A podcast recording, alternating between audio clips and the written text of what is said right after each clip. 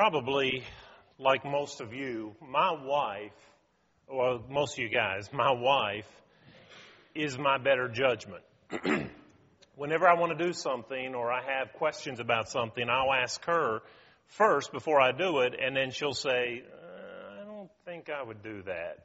And so I trust her. Um, uh, my judgment isn't always too good. So the other day, I said to Kim, I said, well, you know, my, my sermon's on covering sin. And um, there's a way I think that could illustrate it, and I want to know if I can do it. And she said, Go ahead, just don't use a new tie. Well, I, I don't know if you can see that or not. There's a huge mustard spot on this tie right here. It was hard to even put this on. I wouldn't wear it through Bible class, but I wanted to wear it today because I want to make a point about how people try to cover sin. And if this really gets distracting, and I don't know if you can see it from the back, but I tell you, it smells like a hamburger up here. There's mustard and ketchup on this tie, and I'm kind of ready for lunch actually. But uh, if you if it's distracting, talk to Kim about it. It was her judgment that said I can go ahead and do it. But the Bible describes sin as a blemish. Uh, in Ephesians chapter 5, uh, the Apostle Paul said, You know, what we need to do is present the church back to God without spot and without blemish. Um, you read in the book of Jude uh, the blemishes or the spots that were done or created on the love feast by the church there, by those who were sinning. And there are several other references to uh, spots and blemishes in uh, reference to sin. And that brought to mind uh, passages such as Romans chapter 4, because David, uh, Paul, or Paul was quoting David from Psalm 32, and he said, Blessed, oh, how blessed is the person to whom the Lord will not impute sin. How blessed is the person whose sins have been forgiven or covered. And so I wanted to make some points about that and offer to you the blessing of forgiveness and the covering that Jesus can offer your life. Because I'll tell you, even though I did this purposefully, I'm really uncomfortable standing up here with this big spot, crusty spot on my tie. But here's how people deal with sin they deal with it in a number of inadequate ways. In fact, I can open my Bible and I can read in Isaiah chapter 28 and verse 20 as God describes the children of Israel, eh, one of the most apt descriptions of inadequacy uh, in all the Bible. He said it's like laying down on a bed that is too short and a cover that is too narrow. That, that's what your efforts amount to. And a lot of times we do things that are very inadequate to cover our sins. We're concerned about our sin. We don't like it there, but we don't do the right thing to get rid of it. We take a number of other paths. And so I'd like for look, to look at some of the paths that we take. Number one, we try to cover sin, cover it ourselves, rather than having the Lord remove it or cover it for us.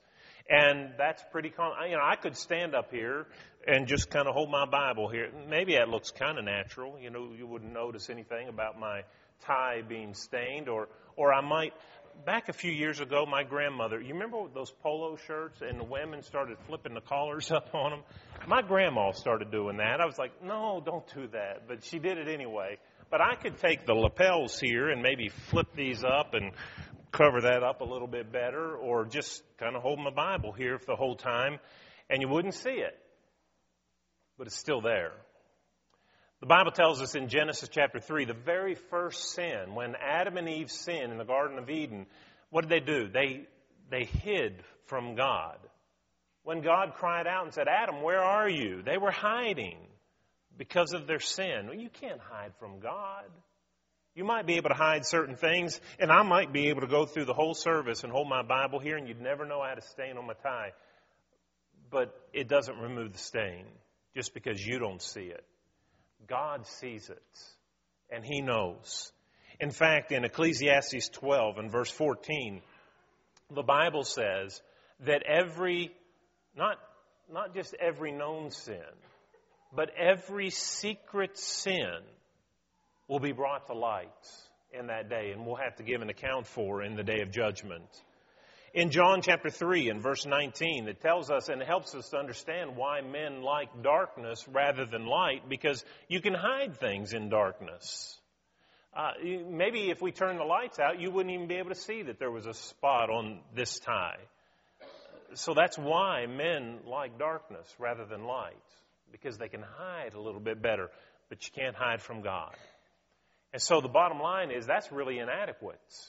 Uh, you can try to cover your sin and hide it and, and not let people know that you've done it. And you can be secretive and sneaky and, and go out under the cover of darkness and do your thing.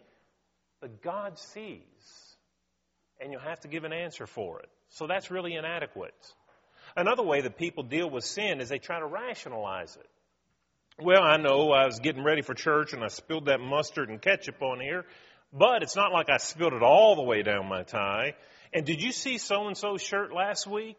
He had a ring around the collar and, and he had like spots on the side of his shirt yeah, I, I can rationalize and say, well, yeah, I did spill something, but it's not as bad as what somebody else did. What does that do for me? You know, the Bible, again, has its answer to that kind of an approach, and I think a lot of people do that. I, I've had people come to me and say, well, I'll tell you, here's my vice. I do such and such, but at least I'm not doing, and then they'll rank some sin greater than it. That, What's that do for us? That gets us nowhere.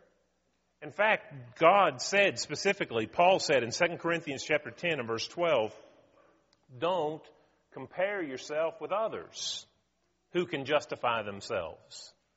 Uh, it's a foolish thing to say, well, at least I'm not as bad as so and so. You know what that might mean? That we both spend time separated from God forever. I mean, that doesn't give me any the fact that I may be better than four or five other people doesn't mean that I'm right in the eyes of God. I can't compare myself by the standard of other people. I, my, I, my spot may be smaller than somebody else's spot, but it's a spot. And it stains my tie, or it stains the spot of sin, stains my soul. In Romans chapter 14 and verse 12, the Bible reminds us that in the day of judgment, each one of us must give an account of ourselves to God. I'm not going to stand before God as a family and say, well, my wife did this and this and this and this. Does that count for me? No, there may be some things that you do together, but I, am going to be judged by myself. I can't ride the coattails and the works and the efforts and the faith of anybody else as they as I stand before God. It's just God and myself. And so where I might feel a little bit justified and a little, a little bit better because my spot isn't as big as somebody else's spot while I'm here, when I stand before God, there's nobody I'm going to be able to point around to and say, yeah, but it's just He's interested, in me at that moment. What do I have to say for myself and the stain of sin in my life? Some people try to deny their sin. They try to deny that they have a spot on their soul. You know, you could say, Steve, you spilled something on your tie. And I could say, no, I didn't. That's abstract. Don't you, don't you know art? When you say, that's contrast. That's, that, that mustard goes with the gray. And, and that's just, uh, that's supposed to be that way. have you ever if you've had children, you've experienced this. Have you ever had a child showing off in front of you? Watch me do this somersault, or watch me do this, and they'll they'll try it, and they they fall, and they'll say, "I meant to do that." Of course you did, you know that. But they that, that's what they say. They want to justify. I meant to do that. No, you didn't. And and I can say, you know, that's supposed to be that way. I meant to do that. Uh, when the fact is, I didn't. I don't fool anybody by that. We can't deny our sins. 1 John chapter 1 and verse 7 reminds us, or verse 8 reminds us that if we say that we have no sin, we deceive ourselves and truth is not in us. We make God a liar because God says that all have sinned and come short of the glory of God. Sin, according to 1 John 3 and verse 4, is a transgression of God's law or lawlessness. And so we're all guilty of sin. We can't deny that we have these spots, these stains on our life.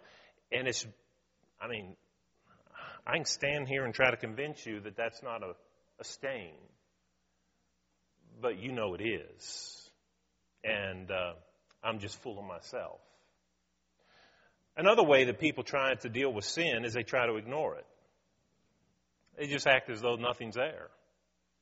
You, I just won't look down. It's not there. Just because you don't deal with something and you put it in the back or put it off and try to get it out of your mind and just forget about that you have this spot, that, that doesn't mean that the spot is gone. And, and I think people try to deal with sin like that. They, they think that time erases sin. There, there's no such a, time is not an eraser. Here's what happens to a lot of people. They'll, they'll be unfaithful to God. they'll have sin in their life. And so they wander for a ways, for a period of time. They, they're negligent in their obligations to God and His church and His kingdom and to God Himself. And uh, they just go their own way, do their own thing. And then after a while, they decide, well, you know, I, I don't think that's probably the best way I should do, deal with that. And so, uh, they, they come back and they say, um, well, they say nothing. They, they just kind of slip back in and start doing the right things again. And you see, time and the change of conduct kind of takes care of everything, right? You know, we talk about backsliders. Is there such a thing as insliders in the church?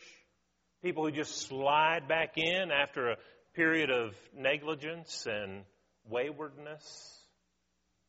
I tell you what forgives sin is not pretending that it isn't there and it's not trying to ignore it, it's dealing with it and saying, I made a mistake. I had an accident.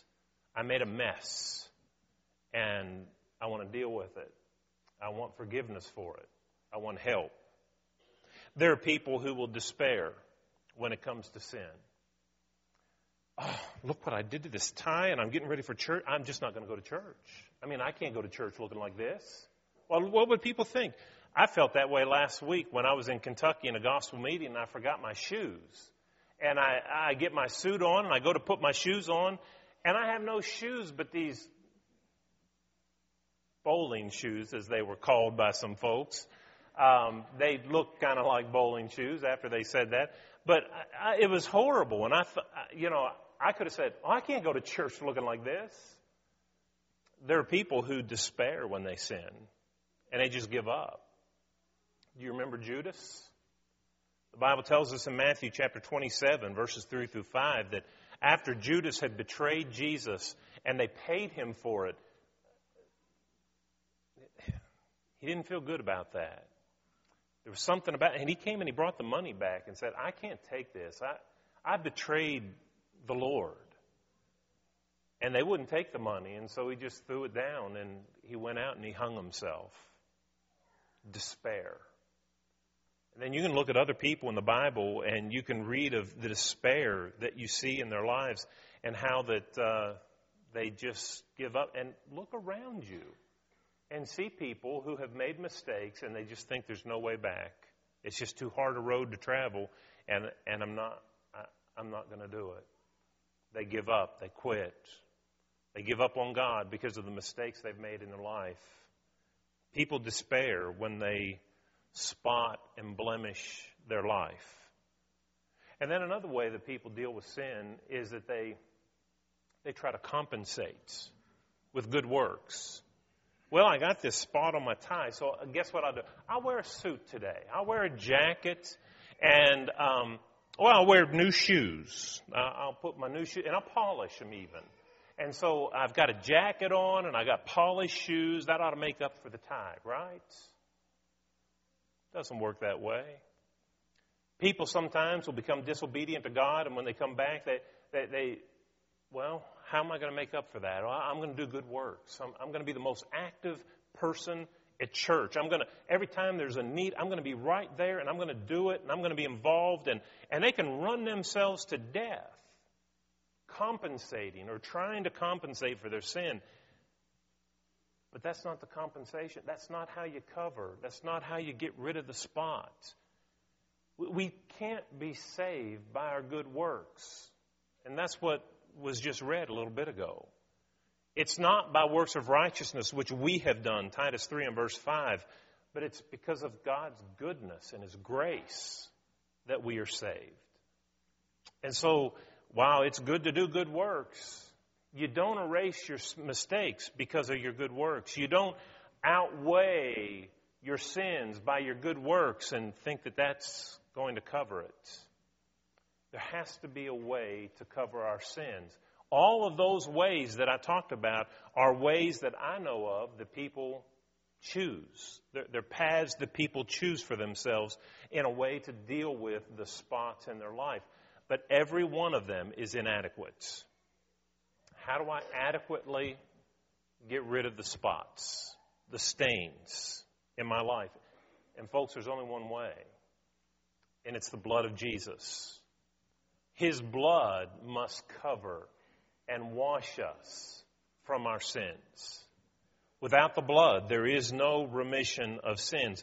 The blood of Jesus Christ is the satisfaction for our sin. You see, our sin separates us from God because God is holy, and we, when we sin, we become unholy, and we can't dwell with Him because we have that barrier between us. But I'll tell you what, Romans chapter 3, the end of the chapter, Paul says, all right, here's the way it works. We have redemption in Christ because Jesus shed his blood on the cross. And when he did that, that satisfied God. That was payment enough for our sins. And so that God can both be just in saying, I forgive you, and the justifier of men. He, he can both be just and the justifier because of the blood of Jesus Christ. If you don't take or make, uh, appropriate the blood of Jesus Christ, you remain with your sin. The spots are there. It's the only thing that this world has that can remove the stain of sin. The Bible also tells us about the blood of Christ in Romans chapter 5, verses 6 through 10, that it reconciles peoples. It reconciles people to people. It reconciles people to God uh, we're separated from God because of our sins. And there's a beautiful picture in Isaiah chapter 11 of the, the nature of the kingdom of God. Because when you come into the kingdom, well, a child can stick his hand in a snake's hole and not be bitten. A lamb can lay down with a lion. That's the nature of the kingdom. It brings otherwise warring people together and they can live harmoniously. It happened with Jews and Gentiles. Can you imagine the animosity that existed between Jews and Gentiles for generations, for thousands of years? They hated each other. There was no contact. That the Gentiles were despised and unclean. And that, you know, we talk about racial relations in the United States and how strained that is. That's nothing compared to the Jewish Gentile relationship. But Jesus said, or Paul said in Ephesians 2 and verse 16, that that barrier between them has been broken down and we are both reconciled to God in one body now. You know, uh, Benny's sitting over there. Benny's not my enemy. We're a different race, but we're both brothers in Christ. We're in the body of Christ. And that breaks down those natural barriers that we see in society among people, but it doesn't exist in the kingdom of God because of the blood of Jesus. The Bible tells us that the blood of Christ is adequate, not just for those who have hardly sinned, but for the greatest of sinners. The Apostle Paul characterized himself as the chief of sinners. That may be hyperbole that may be the way he viewed it. I have a hard time seeing Paul as the chief of sinners.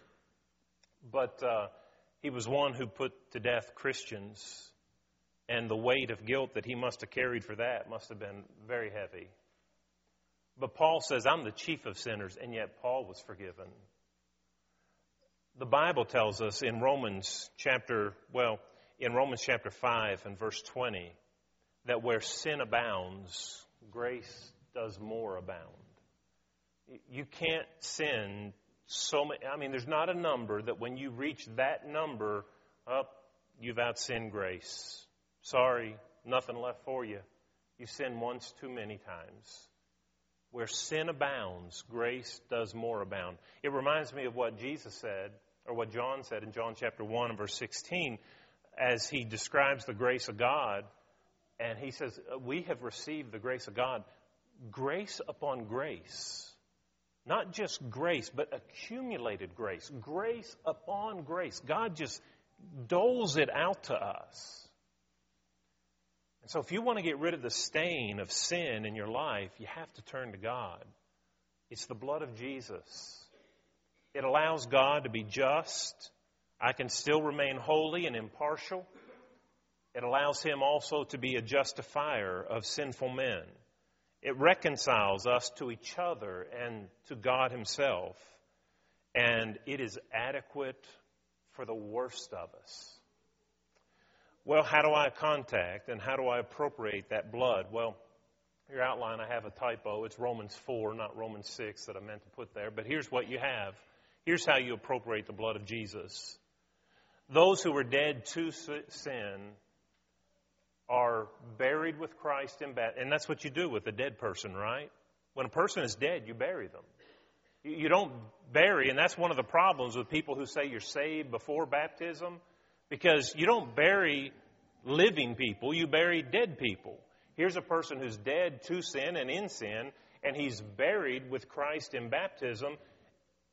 And when he rises up, he rises up to walk in newness of life that man who was once dead is now alive. What made him alive?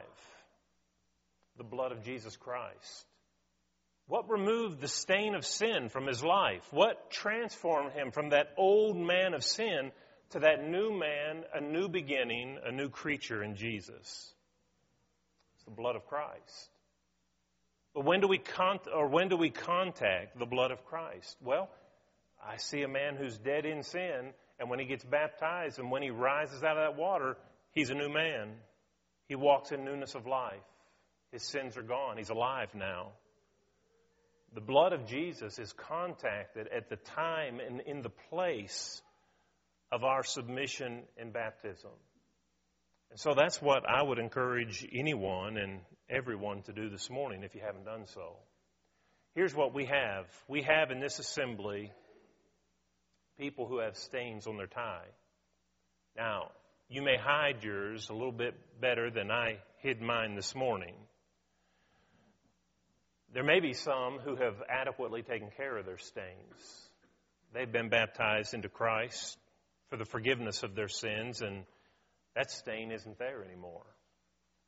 But there may be some folks here this morning who are keeping their jackets buttoned and who are carrying their Bibles to cover some stains in their life. They don't want people to see. Maybe they've tried to rationalize it. Maybe they've tried to deny it. Maybe they've tried to hide it. You may have tried a lot of things, but if you haven't tried the blood of Jesus, you still have your sin. And the stain won't go away.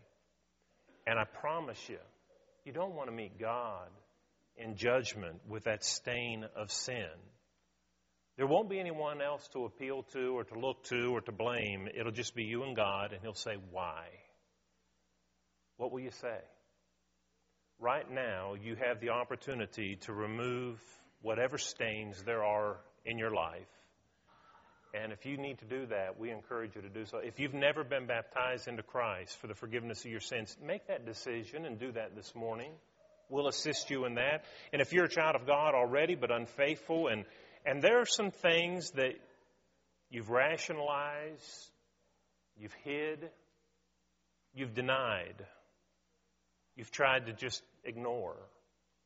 Come clean. The only way that it'll ever be time doesn't forgive sin.